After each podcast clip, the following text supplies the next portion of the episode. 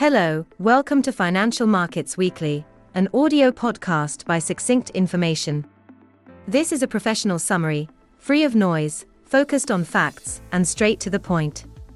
We help you save time while covering the key events and market performance. These are the highlights from last week. Global risk markets finished a quiet month on a positive note, as leading stock indexes gained up to 3% last week. The S&P 500 added 2.5%, the Nasdaq 100 index rallied almost 3.7%, and European benchmarks ended 1.5% higher. The main catalyst was the latest economic data in the US, which showed a deceleration of the economy in Q2, as the second revision of GDP was an expansion of 2.1%, lower than the first measure. A slowdown of activity suggests that the Fed may consider pausing at the September 20 policy meeting. Also, August's non-farm payrolls came in at plus 187,000 new jobs, higher than expected. The unemployment rate jumped from 3.5% to 3.8%, the highest in 17 months, as the more restrictive monetary policy by the Fed resulted in a slowdown in activity.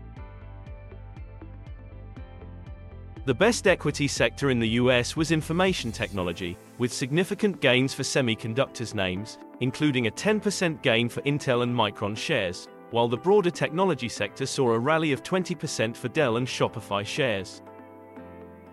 Apple was another big gainer last week, with a 6% rise, its best week since November, ahead of the new products launch event. There were no monetary policy meetings by developed central banks last week.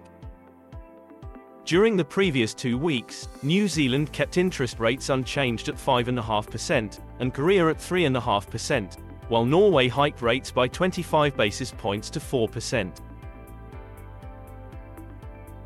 Additional economic data for August include core PCE inflation in the US, which printed at 4.2% year on year, marginally higher than the previous month. Eurozone headline inflation came in higher than expected at 5.3%, mainly due to higher energy prices. Expectations grew that the Fed will maintain rates on hold for the rest of the year, following comments by Atlanta's Fed Bostic saying he believed that the current level of interest rates was appropriately restrictive and on track to bring down the inflation rate to around 2%. In FX markets, although currencies ended little changed, the dollar appreciated for the seventh straight week against major currencies, and the DXY index closed at the highest level in two months at 104 points.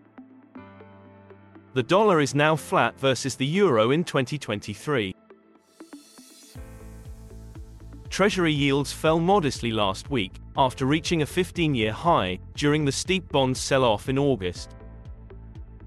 10-year Treasury yields fell 7 basis points, to end at 4.17%, while German Bunds barely moved to close at 2.55%.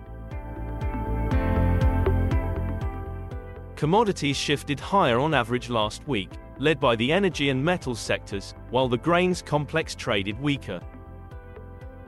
Crude oil prices had their best week since late March, and closed at the highest level in more than six months driven by concerns of tightening supplies. WTI gained 7% to $85.50, and Brent advanced 5% to $88.50.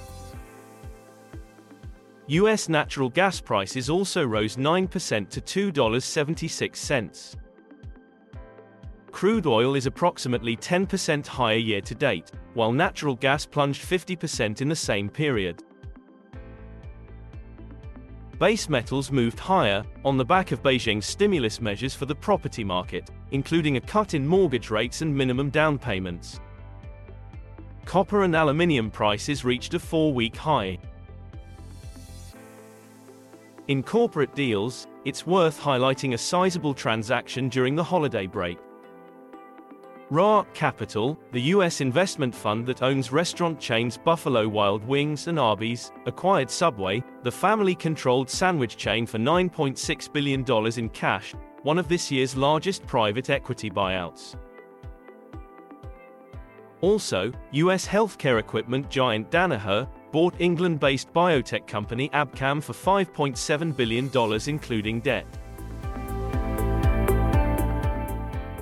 In emerging markets, Chinese equities were the notable performers, with the CSI 300 and Hang Seng indexes adding more than 2%, to finish an otherwise weak August which saw drops of 7% for the month. The Saola typhoon in the South China Sea forced markets in Hong Kong to shut on Friday. Beijing continues to announce stimulus measures to revive an economy that has lost momentum. These include the reduction in the FX reserve requirement ratio from 6% to 4% to allow banks to buy more yuan as the Chinese currency depreciated to the lowest since 2007. The currency depreciated 5% in 2023, following an 8% fall last year to 7.26 per dollar.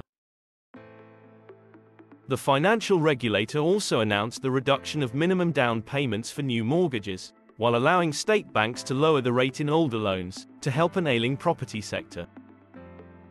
Beijing is trying to revive the economy hurt by weaker macro data, deflationary pressures, record youth unemployment, and a near collapse of the property market as it failed to recover during the post COVID period.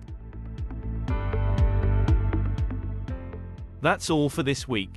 Please subscribe to the channel and help us promote it. Visit succinct.info to learn more about our subscription service. Have a good week.